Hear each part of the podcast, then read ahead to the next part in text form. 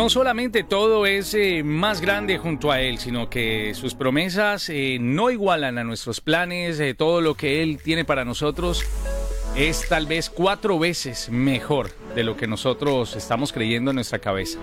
Tal vez lo que hoy tienes o ese trabajo que tanto valoras, que tanto veneras, que tanto idolatras, Dios tiene algo mucho mejor para ti, pero tú no lo quieres soltar. No quieres decirle adiós a todo. Feliz mañana para ustedes y para quienes están escuchando a esa hora un día mejor de Buenas Nuevas, el lugar de la fe y la esperanza.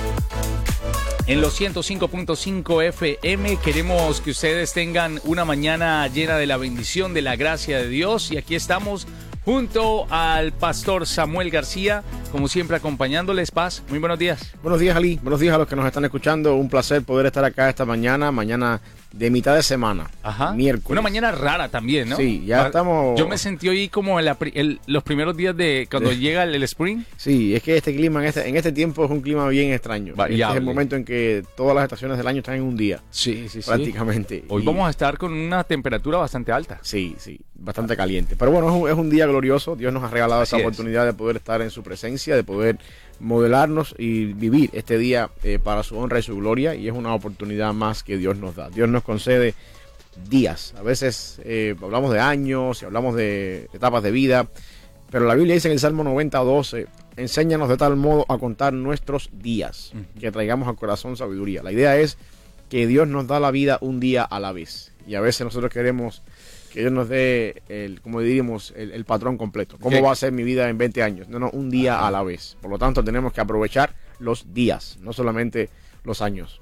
Y hay gente que está eh, eh, planeando, ¿no? Para dentro de, ah, dentro de 10 años, dentro de 20, cuando no sabemos. Es, eh, solamente Y no- Dios. y no está mal planear. No está mal. El problema es eh, reconocer que los planes de Dios pueden variar nuestros planes en cualquier momento. Eh, y que los planes nuestros no son los de Claro, Dios. exactamente. Así que de donde quiera que te encuentres hoy, dale gracias por este día y lo que Dios traiga en este día. Por eso dice, danos el pan diario, ¿no? No danos el pan de, de 20 días para, para allá, para adelante, porque solamente Él sabe qué va a ocurrir.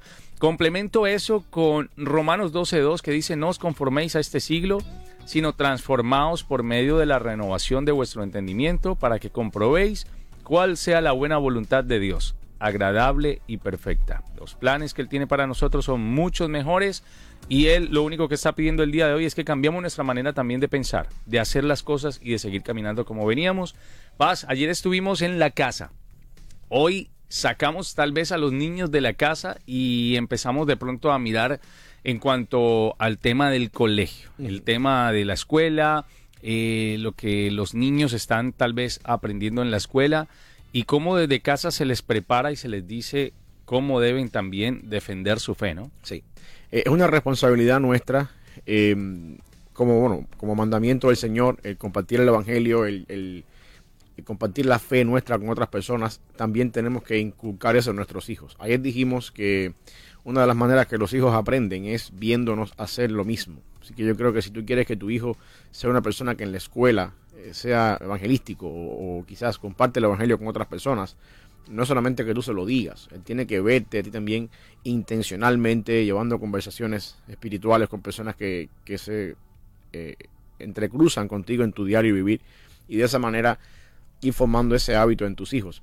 Las escuelas en nuestro país, eh, con el concepto de, de la libertad religiosa y de, no, y de no ofender a nadie, que hoy en día es un tema eh, que está en boca de todo el mundo. A Sí. Nosotros, como decía por ahí, creo que fue Billy Graham, eh, decía, vivimos en una sociedad donde nos preocupa ofender a todo el mundo menos a Dios.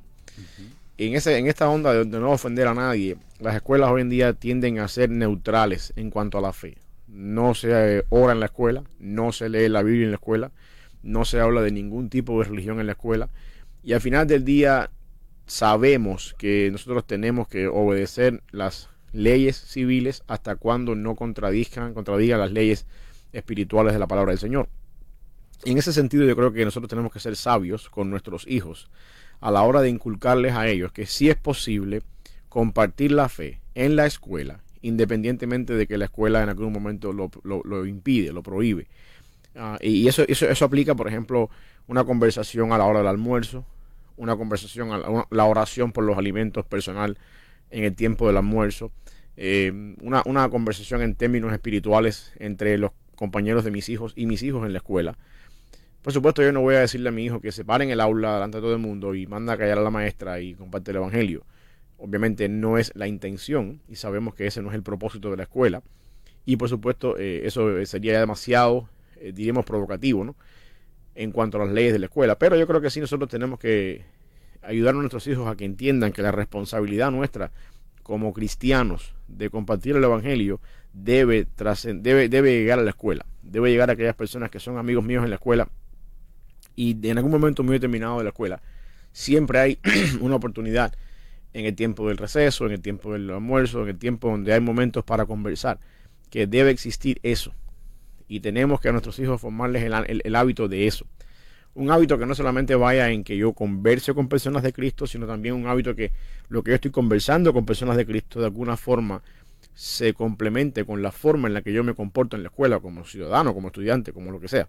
De nada sirve que mi hijo en el almuerzo hable de Cristo con una persona y se pase toda la semana en la escuela maldiciendo y siendo el peor de los, de los estudiantes. O sea que tiene que haber un equilibrio ahí con eso, pero es nuestra responsabilidad como padres formar en ellos por mandamiento de padres, o sea, por, por lo que enseñamos y también por lo que modelamos, que nuestros hijos también sean personas que compartan el Evangelio en el círculo donde ellos se mueven en la escuela.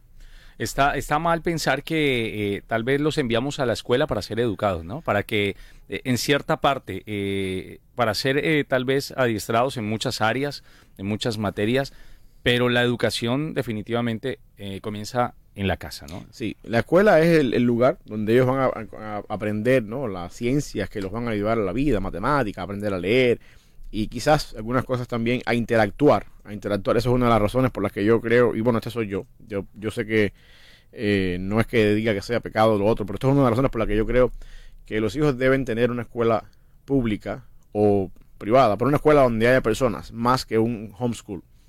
Eh, la idea del homeschool no te da la oportunidad de interacción con otras personas. Y mis hijos, si yo los estoy educando para la sociedad, para que ellos salgan el día de mañana y, se, y vivan en la sociedad, es necesario que desde temprana edad ellos aprendan a vivir en comunidad.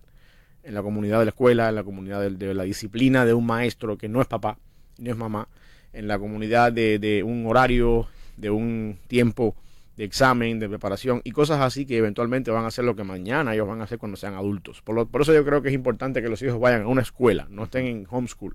Pero bueno, eso, ese es el caso mío personal. Pero habiendo dicho eso, cuando uno eh, va formando en los hijos esto, es importante que entendamos que la escuela se encarga de proveer la parte académica en mis hijos, el leer, el escribir y todas estas cosas, pero yo no puedo permitir o yo no puedo dejar, delegar que la escuela sea la que imparte en mis hijos valores, creencias, disciplinas cristianas, aunque sea una escuela cristiana, en el caso donde mis hijos van. El hogar es el primer medio de enseñanza para los hijos los hijos aprenden eh, por primera, por todo lo que los hijos tienen que aprender en la vida para dirigirse en el mundo, deben aprenderlo primero en el hogar, con papá y con mamá. La escuela ayuda en la parte académica y se convierte al mismo tiempo en un en, en la antesala de la sociedad en la que mis hijos van a empezar a desarrollar su vida cuando salgan del hogar y sean adultos. Pero yo necesito que eh, entendamos como padres que nosotros no podemos delegar a la escuela lo que es nuestra responsabilidad como padres hacer en ellos. Que eso va mucho más allá de lo que la escuela dice. Hay muchos eh, eh, padres que de pronto, o madres también, que se estarán preguntando el tema de si lo envío o no lo envío a la escuela, ¿no? Está muy de moda el tema del homeschool, de quedarse en casa y de más bien tener un control allí sobre, sobre el chico o la chica por miedo tal vez al bullying, por miedo tal vez a como están, eh, digamos, enseñando algunos maestros el tema de la ideología, que eso es otro punto aparte. Eh, tal vez de pronto crees que puede, puede ser en cierta manera beneficia o está bien enviarlos a, la batalla. Bueno, yo, es lo que te decía ahorita, ¿no? Yo creo que los hijos tienen que aprender a vivir en comunidad. Eh, si en la escuela hay ideologías que van en contra de lo que yo digo, a mí como padre me toca en casa contradecir eso. Y prepararles. Y prepararles para eso. El problema está en que si yo saco a mis hijos de la escuela, y el, problema de homeschool se hace de moda mucho hoy en día con esta cantidad de asesinatos y shooting en las escuelas.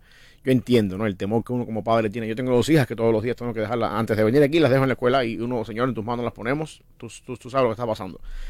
Pero independientemente de eso, si yo voy a sacar a mis hijos de la escuela por cuestiones de bullying, por problemas de, de que en la escuela se burlan de ellos, porque las influencias, por lo que están enseñando, yo tengo que tener en cuenta que yo estoy eh, de alguna forma u otra impidiendo el crecimiento de habilidades y características en mis hijos que los van a ayudar mañana a defenderse en la sociedad. Si yo lo saco de la escuela por cuestiones de bullying y lo meto en mi casa en homeschool, ¿qué va a pasar mañana cuando llegue a un trabajo y entonces el jefe sea un poquito demandante? ¿Cómo va a lidiar con el jefe con respecto a eso? Por supuesto yo voy a estar ahí a la par mientras está en la escuela y hay problemas de bullying, yo voy a estar a la par. Yo voy a estar educando, formando, ayudándole a pasar por todas estas cosas, hablando con los maestros que tengamos que hablar, con los padres de los niños que hacen bullying que tengamos que, hablar. Pero la escuela y la, y la vida en comunidad de mis hijos y al mismo tiempo los principios cristianos que yo voy formando en ellos se convierten en, una en un entrenamiento durante toda la niñez de mis hijos hasta que ellos lleguen a la edad adulta y aprendan a defenderse por sí solos. Yo creo que el problema que tenemos que tener en cuenta, Ali, nosotros, y, la, máxima ¿no? que tenemos que eh, tener siempre en mente nosotros es que los hijos no son nuestros. Y que este no es el niño lindo de mamá ni de papá. El hecho de que salió de nosotros y que lo formamos nosotros no quiere decir que son siempre nuestros. Nosotros fracasamos como padres cuando nosotros no educamos a nuestros hijos para que aprendan a vivir en la sociedad. Eso es un fracaso. Yo quiero que entendamos eso. Nosotros somos, la Biblia dice que los hijos son como saetas en las manos del valiente. La saeta no es algo que el valiente se lo queda para siempre guardado con él. No es algo que uno, que, uno tiene guardado ahí en su, en su, ¿cómo se llama eso? Donde uno guarda las flechas en la espalda. Eh, en su aljaba. En su aljaba, ajá. No es algo que uno tiene guardado para siempre ahí y no, y nadie me la va a quitar, es mía, mi flechita, nadie me la va No, no, uno en algún momento la va a usar, la va a tirar. Y se espera que esa flecha llegue mucho más lejos. Está bien decirles, ¿no? Decirles, bueno, mijo, ya, ya es hora. No, tienes es que 39 tiene, años. Tienes exacto, que tiene, tiene que haber un momento en la vida. Que salir de tiene que haber un momento en la vida. Uno fracasa como padre cuando uno llega a la edad adulta y los hijos siguen en casa todavía.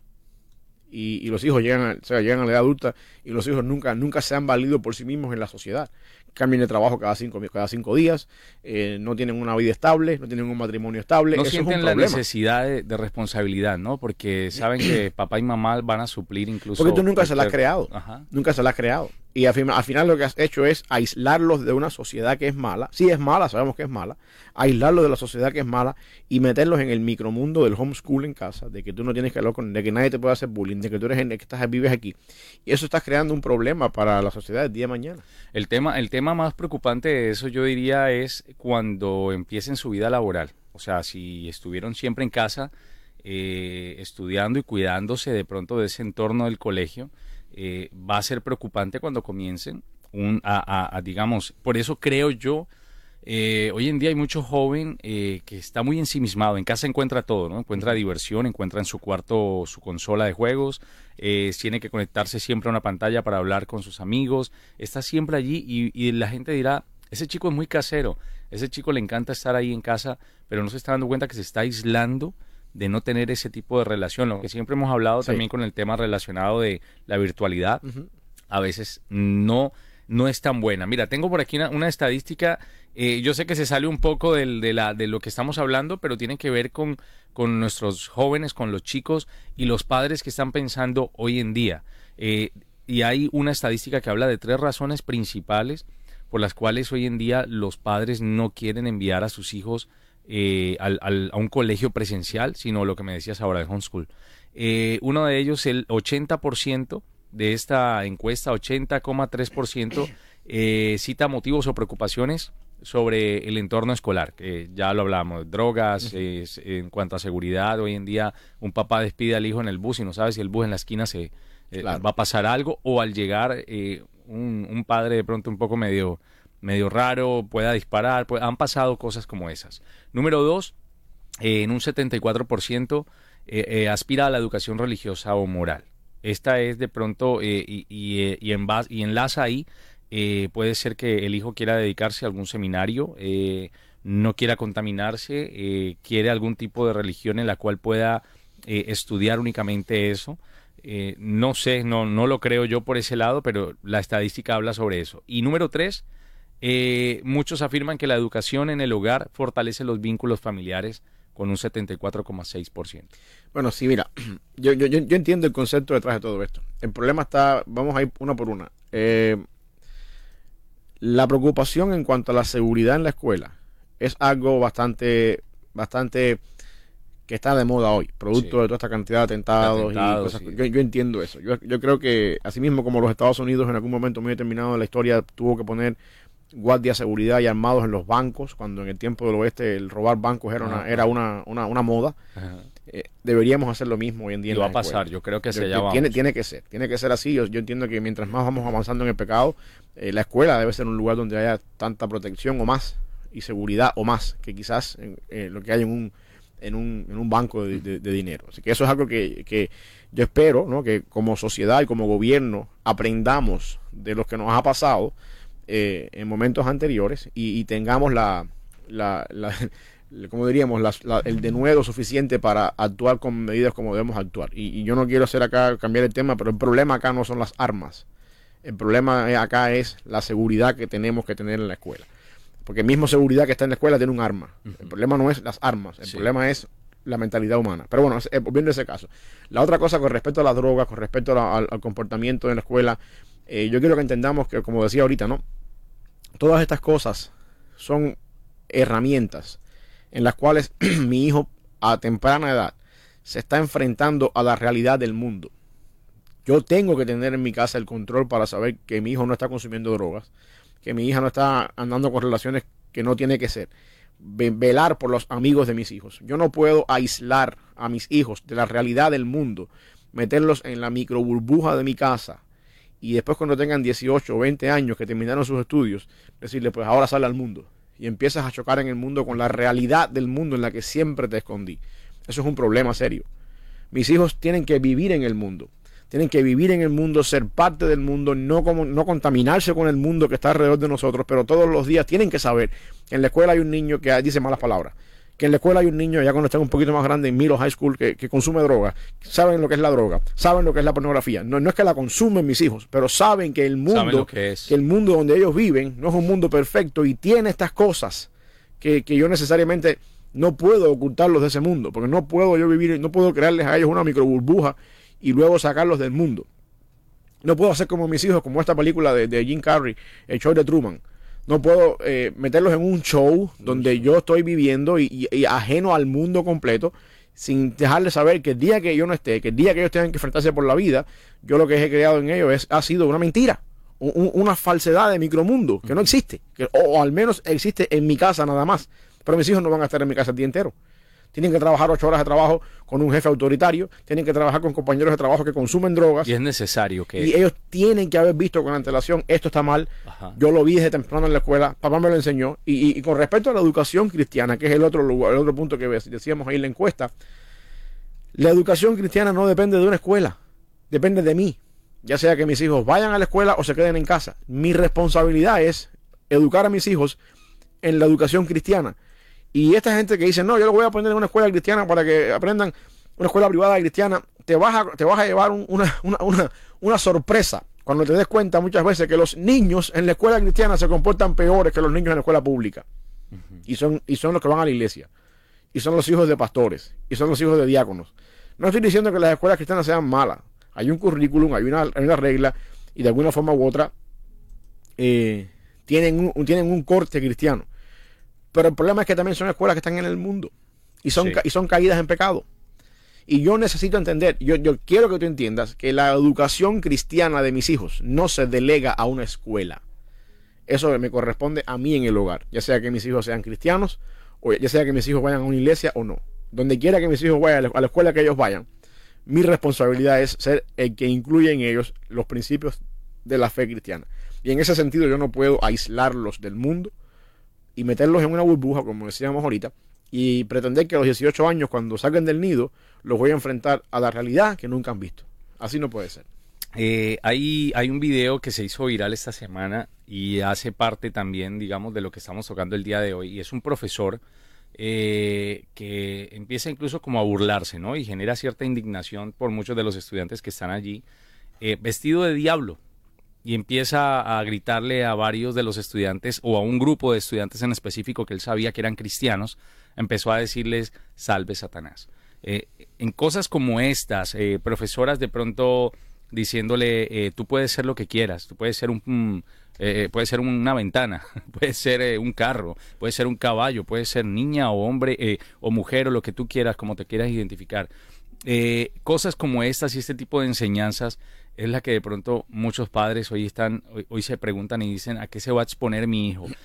es ahí donde encontramos necesario el hecho de qué hemos hecho y qué hemos formado de ellos en el tiempo en casa. Claro, la pregunta mía es, ¿y qué te garantiza a ti? Que cuando tu hijo sea adulto y salga del hogar, no se va a exponer a eso en, la sociedad. O sea, prepáralo desde ahora. Cuando esas cosas suceden, por supuesto, tú no vas a decirle a tu hijo que, que, que ame un show en la escuela ni se vaya en contra de la maestra. Ven tú, que, que ten la suficiente confianza para que tu hijo te cuente lo que pasó en casa, en la escuela, en la casa. Y después tú, como padre, tienes la responsabilidad de ir a la escuela y hablar con el director, con el, principal, con la maestra, con quien sea. Y, por favor, no delante de tus hijos. Nunca pongas a tus hijos en contra de la maestra o el maestro o el principal, aunque tus hijos estén en la razón.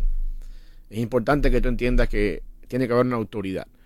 Si yo como padre voy a la escuela a reclamarle a la maestra o al maestro algo que mis hijos hicieron bien y ellos hicieron mal delante de mis hijos, yo estoy quitándole la autoridad del maestro o del principal delante de mis hijos y estoy creando en mis hijos un estado anárquico.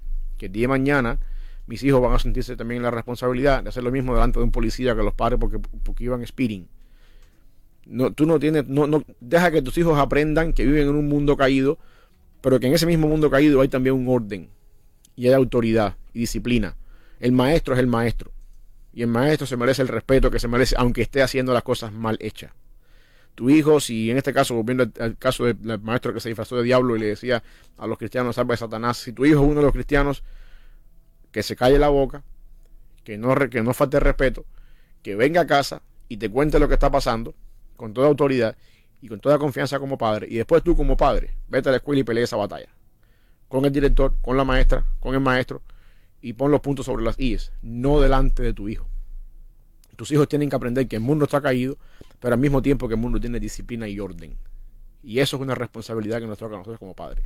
¿Cuántas veces nosotros como padres le damos la razón a nuestros hijos por cosas que los maestros hacen? A veces ni siquiera tienen la razón los hijos, pero porque es el niño, el maestro es el que está equivocado y vamos allá delante del niño y le, hacemos pensar a mi hijo, le hacemos creer a mi hijo que tiene el derecho de, de sobreponerse por encima del maestro cuando eso no está bien. Hoy en día no se respetan los, No, para nada, para nada. Y eso es una cosa que yo creo que, uno de los problemas que estamos creando en la sociedad nuestra con eso es la, el, hacerle pensar a nuestros hijos que no existe un orden, digamos, de autoridad en la sociedad y que yo puedo imponer mi principio, imponer mi verdad, imponer mi criterio cuando sea necesario, sin tener en cuenta que hay autoridad. Los, maestros están, son autoridad sobre nuestros hijos. El maestro tiene la autoridad sobre nuestros hijos en la escuela. Y tiene la por supuesto, no, no tanto al punto de golpearlo físicamente, pero sí. que, que, no pasen lo que de pronto en algún momento pasamos, yo creo que tú y yo. Sí, sí, sí. yo tenía una maestra. sí, sí, sí, Y había, ten los libros y te vas a quedar ahí en pleno sol del día. Eh, exacto. Tampoco así, tampoco así. No es tampoco ese sentido. Pero estuvo bien. sí, no, no, yo no digo que no. De hecho, mis padres eran maestros y, cada, vez que llegaba, cada vez que llegaba a, a, la casa con, un, con una queja, de los maestros en la escuela. Mi padre era maestro y mis padres entendían los dos puntos y me, decían, esa es tu versión, hay que oír la versión de la maestra. Y nunca le quitaron a la maestra. Nunca le restaron la autoridad del maestro. Y hubo momentos, ahora yo como adulto entiendo que hubo momentos en mi vida que los maestros fueron injustos. Nosotros teníamos una maestra en, en primaria que ella tenía que, para ir a la escuela, tenía que dejar a su mamá, que estaba con Alzheimer bien avanzado, sola en la casa amarrada en una silla. La señora vivía cerca de la escuela, pero la señora tenía que dejar a su mamá amarrada en la casa, una silla para que la mamá no fuera a hacer algo en la casa.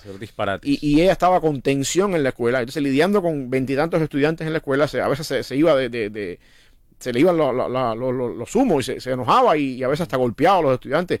Y, por supuesto, nosotros llegábamos a la casa quejándonos, y, pero aún así ella estaba en un error y había que entender el contexto de su mamá enferma y toda esta serie de cosas.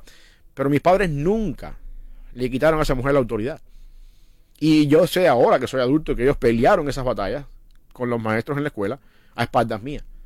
Se iban a la escuela, se sentaban con el director, le explicaban al director lo que estaba pasando Y esas, esas batallas yo nunca estuve presente en esas cosas. Después lo supe, obviamente, cuando ya crecí y fui adulto, pero no podemos nosotros a nuestros hijos hacerles creer que el maestro está equivocado y ellos tienen que hacer lo correcto cuando el maestro está equivocado. Si el maestro está equivocado, mis hijos tienen que respetar al maestro. Y yo peleo esas batallas después en, en la escuela. Con el, con el principal, con el maestro, ya como una persona adulta, no tanto como, como un estudiante. Porque los hijos tienen que aprender, así mismo como tienen que aprender que el mundo está caído y en el mundo hay eh, todo tipo de cosas, también tienen que aprender que el mundo tiene autoridad. Policías, maestros, eh, el alcalde y, cosas así, que uno tiene que aprender a sobreponerse a esa autoridad, o, a menos a someterse a la autoridad. Ese, ese, por ejemplo, en, en ese contexto eh, hay que no solamente entender, sino hay que ponernos también en los zapatos, ¿no? De, de, de la otra persona. Hay muy buenos profesores. Sí. Eh, el hecho de que hayan dos o tres por allí que, que, quieran o tengan un plan y que estén también guiados por algún tipo de agenda, no quiere decir que todo el colegio tenga unos profesores de acuerdo con lo que está ocurriendo. Acordémonos que los profesores también se rigen, arriba de ellos hay una persona que dice esto es lo que es Sí. y hay que hacerlo, pero hay muchos que de verdad tienen una buena labor. Ahora es el caso de los muchachos. La semana pasada eh, había una noticia de un muchacho de 15 años que casi mata a su profesora por, porque le quitó su teléfono móvil. Es ahí donde no le está haciendo un mal. Exacto, pero, pero, pero es, la, es, la, medida desesperada de ella para que este muchacho se concentre también pero en Pero eso empieza en, en el hogar. Sí. Eso empieza sí, en el hogar. Total, porque total. Ese, ese, ese, caso, yo me acuerdo de ese caso que tú dices. Ese caso, ¿cuándo fue la última vez que los padres le quitaron un teléfono móvil a los hijos en casa? Yo no le doy a mis hijos, eh, y no para ponerme aquí en buen lugar, pero yo no le doy a mis hijos el teléfono a no ser de que yo esté ahí y vea qué van a hacer. Ayer cometí un error porque a ellos no les doy el teléfono. O sea, ellos pueden salir conmigo a cualquier eh, shopping, a cualquier parque, a caminar y vamos caminando y ninguno necesita un aparato para distraerse. El problema es eh, los agentes externos. Claro. O cuando ve que el amiguito lleva un teléfono, cuando ve que los padres de cierto le dan el teléfono. Y ayer cometí el error de darle y le dije un ratito nada más para jugar un jueguito de unos dulces, eh, Candy Crush, algo así, no sé. Eh, y se puso a jugar. Se lo pedí en el tiempo estipulado y le dije devuélvemelo y ahí entendí por qué no se les puede dar el teléfono. Sí, sí, sí. Gran eh, pataleta la que me ha hecho. Sí, exacto, eso, eso sucede y, y, yo creo que en este caso, mira, el, la sociedad nuestra hoy en día es un reflejo de una generación eh, anárquica donde se ha perdido la autoridad, uh, el, el, respeto a la autoridad. Eh, hoy en día, hoy en día ser policía o, o ser maestro es un problema. Sí. Porque tú no, tú no tienes, tú no, tú sabes que tú no tienes el respaldo legal de que tú eres la ley mira todo esto. Yo, yo, sé que hay policías que hacen cosas que son mal hechas también. En, hace poco aquí en Memphis hubo el problema este de, de los policías que mataron a este muchacho, Tyre, Tyre Nicholson, y, y, otras cosas así. Pero como tú decías, no todo el mundo es igual. No todos los policías son iguales. Y si a ti un policía te para, tu responsabilidad es pararte. No vayas a pensar que tu responsabilidad es obedecer. Es como aquel si que están, viste en la noticia. Sí, o que... Si te están poniendo, si te están poniendo un ticket o cosas así, tu responsabilidad es someterte a la autoridad. Y por supuesto, yo creo también que la, hay, hay, por los dos lados, ¿no? La autoridad tiene que ejercer su autoridad eh, eh, sin, sin, sin, ser injusto, pero al mismo tiempo, el punto donde yo quiero que lleguemos es que yo estoy viendo un patrón en la sociedad o la generación que viene después de la nuestra, los, los, los la generación Z que le llaman, uh -huh. eh, uno, estamos viendo un patrón hacia la anarquía donde, donde yo impongo mi criterio, donde no, no me interesa todo. lo que diga la autoridad, mi ley es mi ley, y, y, eso destruye por completo una sociedad. Y el punto donde yo quiero que lleguemos es que eso empieza en casa, cuando los hijos aprenden desde temprana edad que papá es el que tiene la autoridad en casa, que el sí, maestro es el que tiene la autoridad en la escuela y que yo necesito hacerle saber a mis hijos que hay una ley y que hay un orden por el bien de ellos, porque papá, escúchamelo, lo que te voy a decir, tu niño te dame una rabieta ahora, eh, con 3, 4, 5 años y ay, qué lindo, qué gracioso, el niño está llorando, se puso bravo. Cuando el niño tenga 15 años ya no es una gracia. Ya te pega. Ya no, ya no es una gracia, ya es un falto de respeto. Y ahora el niño llora y se te cierra el puño con un poquito de enojo, pero como tú decías, con 15 años te, te, te da un bofetón. Y yeah. llega el momento en que tú entonces eres un, una persona mayor, eres una persona que no tiene la fuerza y le agarras miedo a tu hijo. Y yo creo que eso es un problema. No, no, nosotros no podemos esperar a que nuestros hijos lleguen a esa situación por el simple hecho de que son el niño lindo de papá, es el regalo de mamá, es aquella persona que a mí me costó nueve meses educar, en, tener en mi vientre, y después darle lo mejor, darle lo que yo no tuve. Cuidado con eso, cuidado con eso. Suena escalofriante lo que te voy a decir, pero eh, ayer salió la noticia, ayer, antier salió la noticia de una abuela que fue decapitada por su nieto. En, Eh, en California. sí, o sea, eh, y tú y encuentras las razones y es porque la abuela quería imponer un orden Exacto. dentro del hogar y el chico solamente en el tema de sus videojuegos y en sus cosas, decapitada. O sea, Claro. a eso está, a eso estamos llegando y hemos visto muchas cosas que por quitarle el teléfono a un joven cuando está en debería estar estudiando, debería estar en área concentrada, si no están viendo cualquier otro tipo de cosas, la persona va a llevar los golpes que tú quieras por haber hecho eso. Exacto, y esa es la parte donde a nosotros nos toca desde Ahí sí no son de temprana, cristal. Desde temprano, ahí sí, exactamente. no son de ahí, cristal. no, ahí, ahí sí. Ya cuando hacen esas boberías, ya no. Y, y entonces al final del día, cuando, cuando uno va y dice, "¿Dó- ¿dónde empezó todo? Mira, hace, hace uno, aquí en Tennessee nos toca eso de cerca. Hace un año, creo que hace un año y pico ya. Esta señora, esta muchacha que entró a la escuela presbiteriana en, en Nashville y fue el último atentado que hemos tenido, de shooting que hemos tenido en una escuela. Cuando fueron a su casa a, a investigar todas las cosas que estaban pasando, aparece ahí en, en las redes sociales una foto del cuarto de la muchacha. Aquello parece un chiquero de cerdos. Wow. Y, y- y uno dice, ¿dónde están los padres de esta niña? Que lo que tenía eran 18, 19 años. Prá- Prácticamente una, una, una, una, una adolescente saliendo, empezando a ser mujer. Bueno, que también andaba en la comunidad LGBTQ. Eh, y la pregunta es, ¿dónde está el orden? ¿Dónde le, le chequearon la ropa que se ponía? ¿Dónde le, le exigieron que limpiara su cuarto, que recogiera su cuarto, que se sometiera a la autoridad de sus padres? ¿Dónde los padres permitieron que en su cuarto esa, esa niña viviera con un desastre en el hogar? ¿Y, y dó- dónde, dó- dónde está eso? Ese, ese, es, ese es tal vez uno de los, de los puntos de, de inflexión para, para muchas familias hoy en día. Es que, es que yo le doy su espacio. Y las familias, creo, creo yo, Paz, que se, ellos mismos crean a esos jóvenes de cristal. Es lo que estoy los jóvenes no nacen débiles, no. No, Es la, las familias se encargan, como nos han acostumbrado a que no le grites, no le pegues, porque pobrecito, vas a traumarlo, vas a traumarla, no le digas, deja que se ponga lo que quiera. Vemos hoy en día Sí. gente en una fiesta de bodas en chancletas, con, con una media de un color y otra de otra, y, y van como quieren, Sí, a ese, lado. ese es el punto donde yo digo que nosotros no podemos aislar a nuestros hijos del verdadero mundo, pero al mismo tiempo, mientras les dejamos que ellos a su edad y, y en su manera de vivir se expongan al mundo real, yo tengo que hacer en casa el trabajo de, de contrarrestar el mal que el mundo está puede influir en ellos. Para que cuando lleguen ellos a una edad adulta ya sepan que la droga es mala, ya hayan visto en la escuela las consecuencias de un niño que lleva a la escuela drogas, ya hayan visto en la sociedad eh, qué, implica toda esta cantidad de LGBTQ, hayan aprendido que en casa se limpia el cuarto, se recoge la cama, se, se tiende la cama antes de irnos para la escuela, el fin de semana hay limpieza en el hogar, ya hayan entendido eso, para que el día de mañana, cuando ya yo no esté en mi- mis fuerzas de la juventud, me pueda sentar en un, lugar, en un lugar con mi esposa, si tenemos vida todavía, y mirar y decir, de verdad que hicimos un buen trabajo. Al ver a mis hijos crecer, al ver a mis hijos desarrollarse en el mundo donde ellos, que, que ellos nos- que hemos preparado para ellos, o la forma en que hemos preparado para que ellos se desarrollen en el mundo. Ese es el verdadero sentido de la paternidad.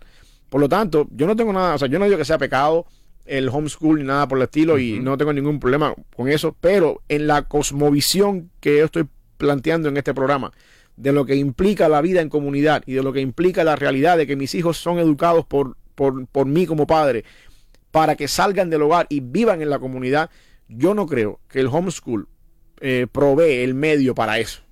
Para eso. Y, esa es la parte donde, donde yo creo que, que- que uno como padre debería pensar un poquito más. Que sí, que en la escuela hay problemas de seguridad, bueno, sí, es verdad. Y tenemos que hacer lo posible como padre y, y ejercer las leyes, ir a, la- ir a- ir a las elecciones con esa, con esa mentalidad de que se cambien las cosas, de que se hagan las cosas, de que así como se pone cuando, cuando viene un, un, un cajeroso, un, un camión que se lleve el dinero del banco, ponen un policía en cada esquina del banco y nadie puede entrar al banco en ese momento, que así mismo pasen en las escuelas también para que no venga ninguno de estas personas a hacer un atentado en la escuela o una locura en la escuela y que haya control en las escuelas para eso, perfecto. Y todas estas cosas yo, yo tengo que entenderlas en cuenta. Mis hijos tienen que entender que el maestro es autoritario en, el hogar- en la escuela, aunque esté equivocado. Yo tengo que pelear en casa después con- o en la escuela después como adulto por los derechos de mis hijos con respecto al maestro. Él tiene a alguien por quien, lucha por él, que soy yo. Pero yo no puedo ahí quitarle, quitarle el beneficio o la- el privilegio, que para mí es un privilegio, de enfrentarse al mundo y de ver en la edad que tiene lo que el mundo es. En la escuela con niños que dicen malas palabras, más adelante en la escuela con niños que traen droga y, y que ellos puedan entender, ver y con mi enseñanza, con mi educación, con mis palabras, con mi, con mi corrección, entender que por ahí no es. Y eventualmente cuando lleguen a la edad adulta, decirle, ok, aquí está su vida, esto es lo que con ustedes hemos formado, dele. Hoy queremos eh, concientizar un poco también y ponerte a pensar, ¿no? ¿Qué, qué crees, eh, cómo estás equipando y cómo crees que tu hijo se está defendiendo en el colegio ya cuando sale, eh, cuando está fuera de casa? ¿Tiene las herramientas suficientes? ¿Espiritualmente está bien armado? Y como hablábamos ahorita, el homeschool tiene sus pro, tiene sus contra, pero definitivamente cuando hay ese, ese limar con otras personas presencialmente, el, el chico va al colegio, Ocurren noticias como esta. Un estudiante ha creado un jabón especial para combatir el cáncer de piel en los Estados Unidos y solamente está en noveno grado. Esto pasó en Virginia. Más adelante vamos a continuar eh, con esto. Por ahora vamos a identificar la emisora, darle eh, comienzo, espacio a una nueva hora más que Dios nos permite. Algo de música y ahí estamos con ustedes a través de los 105.5 FM de Buenas Nuevas. Estás escuchando los 105.5 FM eh, a esta hora acompañándoles Pastor Samuel García, mi nombre es Ali Guzmán.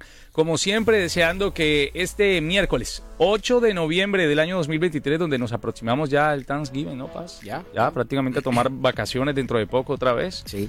A, que, a quedar solita la ciudad, empieza nuevamente a entrar, yo creo que en forma, yo creo que el frío comienza a entrar ahorita yo ya finales. De finales, de finales de noviembre y todo lo que uno ha ha hecho en el año para bajar de peso se va a piso ahora con las festividades. con, la con la fiesta, con la fiesta del de, pavo, de que si Navidad, que si no sé qué, ya todo.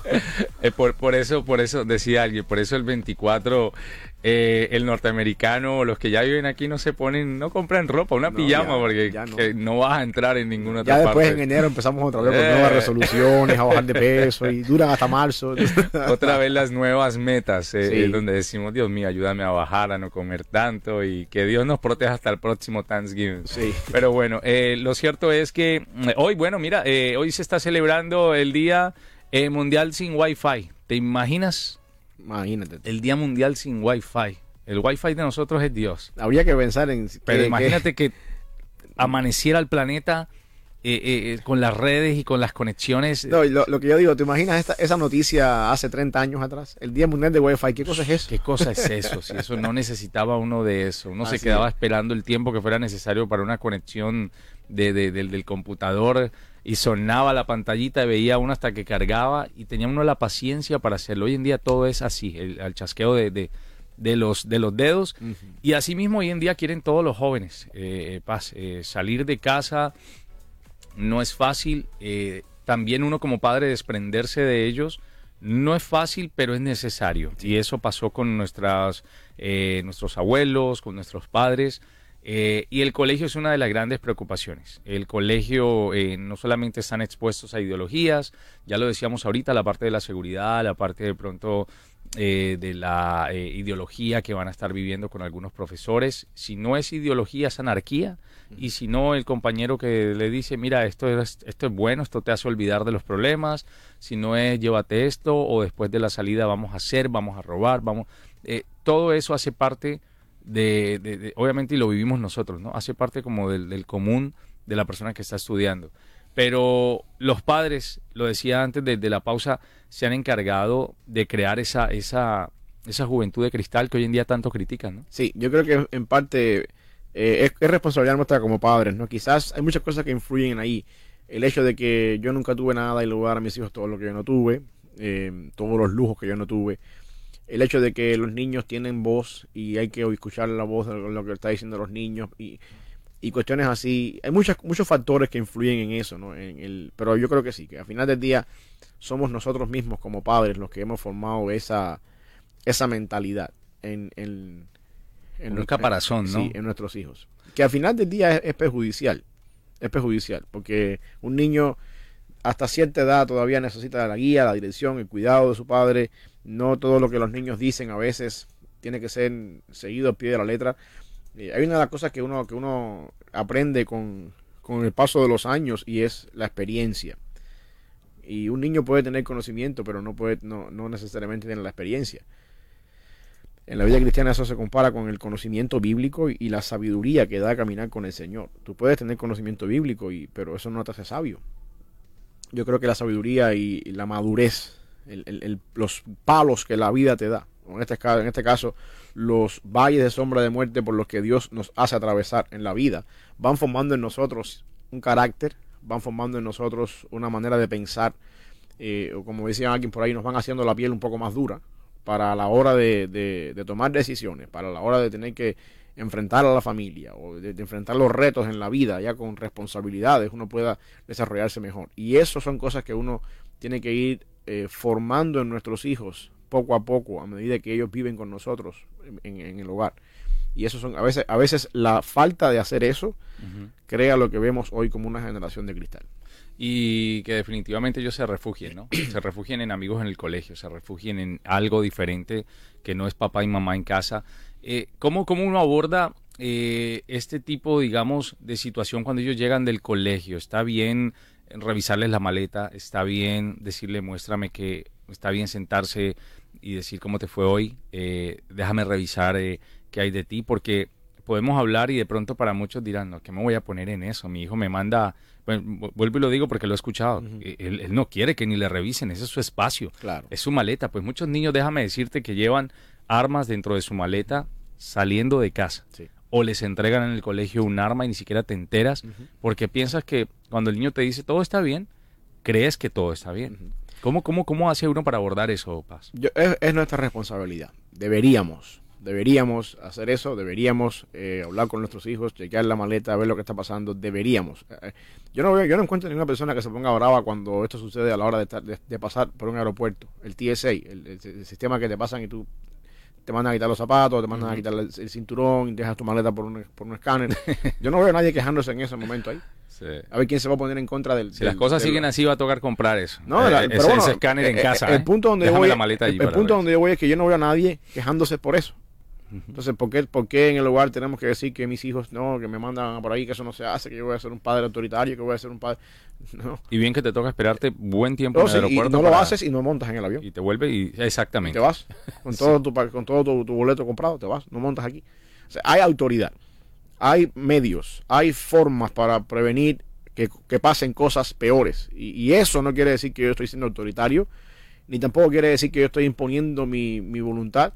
Eso quiere decir que yo estoy dejándole saber a mi hijo, hay, hay patrones, hay reglas, y si las obedeces te va a ir bien, y si no, no te va a ir bien. Porque al final del día, la vida, eh, cuando yo no esté, no te va a tratar con el amor y el cuidado que yo te estoy tratando.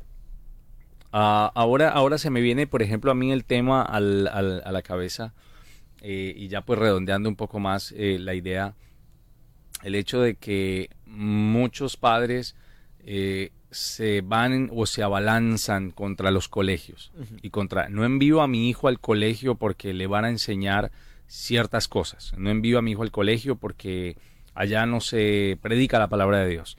y lo que hacen es retenerlo aún sabiendo que en casa, lo hablábamos ayer, no se está practicando algo que, algo que él no está viendo en casa no lo va a poder hacer en ningún otro lado. Y le piden al niño que sea algo que no es, o le están exigiendo al niño algo que sea, sea que no es. Por ejemplo, en el tema del bullying, muchos niños que son atacados con el tema del bullying, en ocasiones eh, han entrevistado a los padres, y son padres que normalmente o regularmente van a una iglesia. Y tal vez le dicen al niño, tú no te defiendas, tú eh, mantente quieto y si es posible te cambiamos, como fue la entrevista de unos padres la semana pasada, le dijeron, hemos, le hemos enseñado a mi hijo que si golpean su mejilla derecha, ponga la izquierda. Pero el niño en sí debería estar de acuerdo también con ese tipo de enseñanza eh, eh, flaca de doctrina, porque una, una doctrina flaca. Claro. A la hora también de, de, decirle a él, no, tú pon la otra derecha y no te vamos a sacar del colegio. Claro, yo, yo bueno. E, es uno de los temas más complicados aquí, ¿no? En los Estados Unidos el bullying, el, bullying, es un problema. El bullying es... El bullying es un problema y yo estoy en contra del bullying 100%. Yo creo que las escuelas, bueno, muchas tienen muchas pólizas con respecto al bullying. Yo estoy a favor de eso, que haya, que haya eh, pólizas con respecto al bullying no sé, yo, yo fui educado en otra en otro ambiente. yo no, no, quiero hablar acá la forma en la que mis padres. Manso, pero no menso. Sí, yo no, yo fui educado en otro ambiente. A mí, a mí, yo no, yo no, yo vengo de un país donde el, bullying se resolvía después que se acababa la escuela en la esquina de la escuela. Mira, apareció José por allí. Dice, el cambio de horario trajo consecuencias.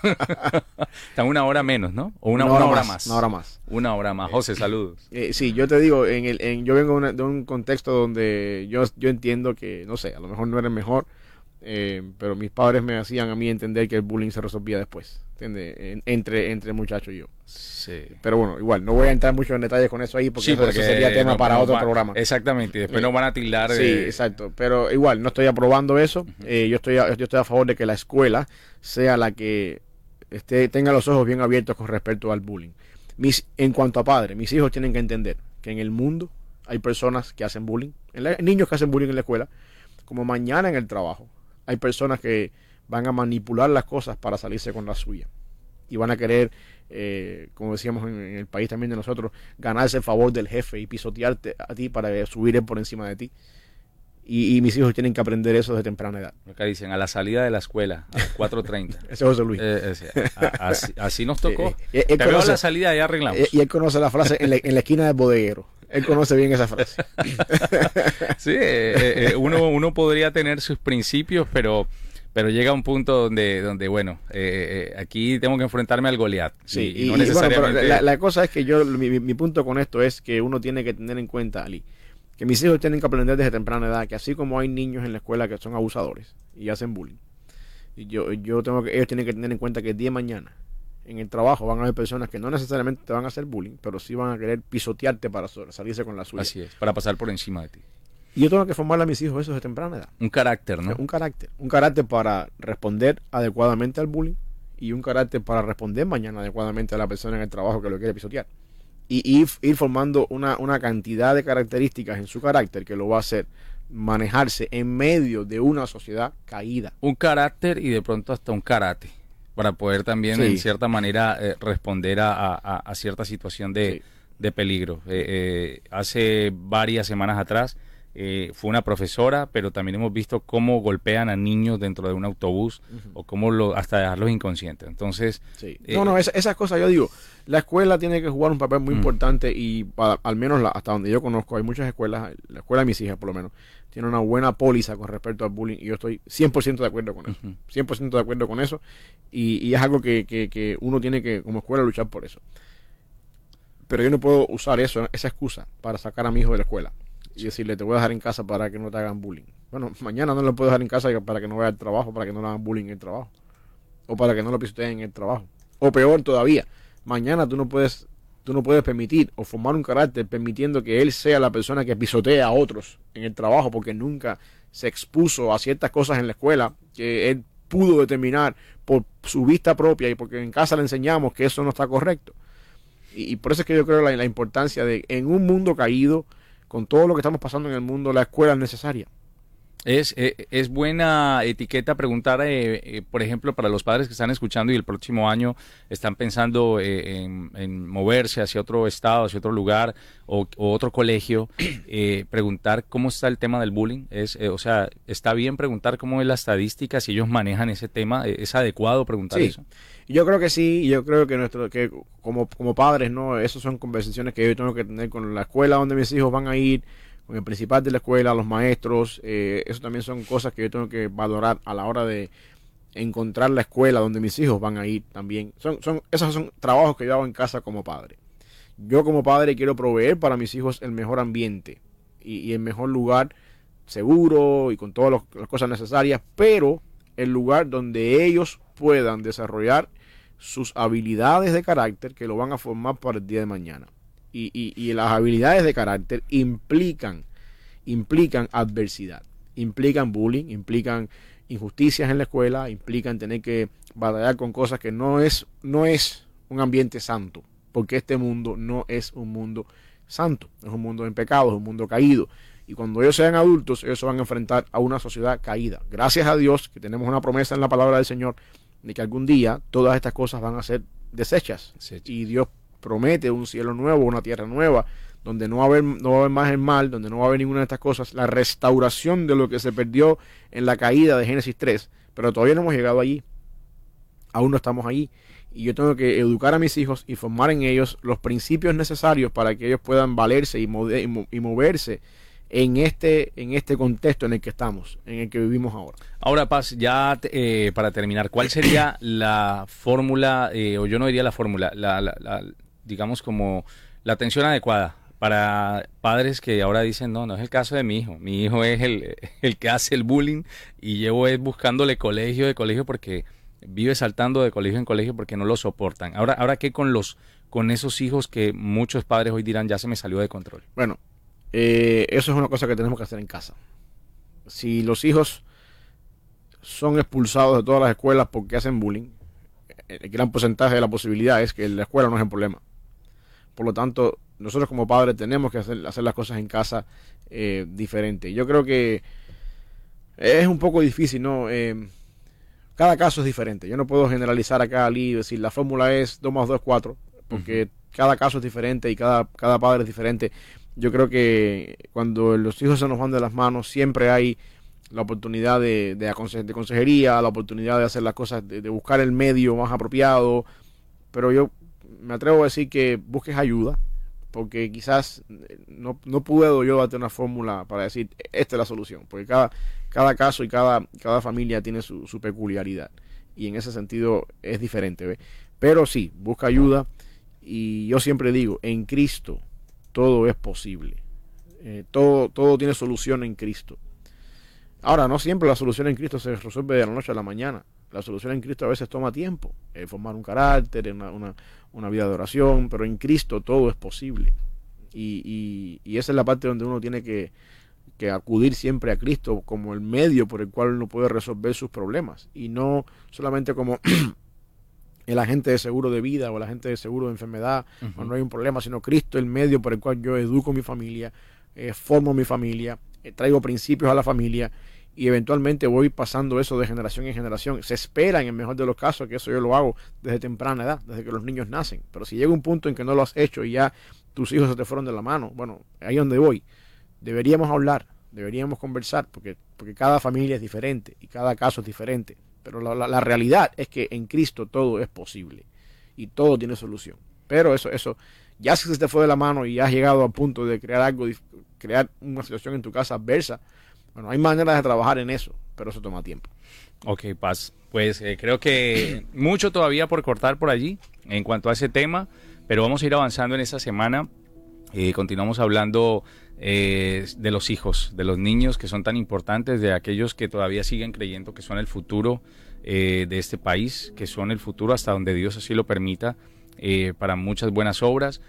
ayer hablábamos de ellos en casa, hoy estamos en el colegio y mañana seguiremos tocando muchos de los peligros a los cuales también se tienen que enfrentar, que no solamente es el bullying, cómo está hoy en día la tecnología, cómo está hoy en día la televisión, el cine, la música, eh, apartando también a los jóvenes del proyecto que tal vez Dios tiene para ellos. Así es. Así que oramos. Pues. Oramos. Señor, gracias por este día, Padre, por la bendición que nos das de tener un día más, de poder llegar delante de ti, Señor, de poder eh, de alguna manera también, Padre, compartir tu palabra por estos medios. Ayúdanos a poder formar en nuestros hijos una mentalidad adecuada, Señor, un carácter adecuado.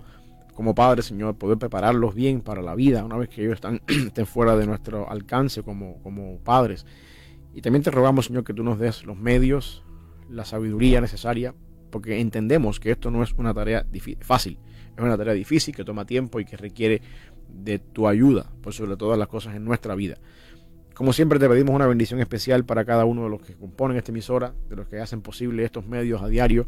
Y también, Señor, si alguien está batallando en este momento con algún hijo rebelde o con cualquier persona que está sufriendo por alguna condición de su familia, que tú traigas tu palabra, Señor, tu sanidad, tu poder sobre ellos, mi Dios, para que ellos puedan restaurar y le concedas los medios necesarios para que ellos puedan poner todas las cosas en perspectiva, Señor, y de esa manera, Padre, avanzar hacia esa perfección que tú tienes preparado para nosotros en Cristo.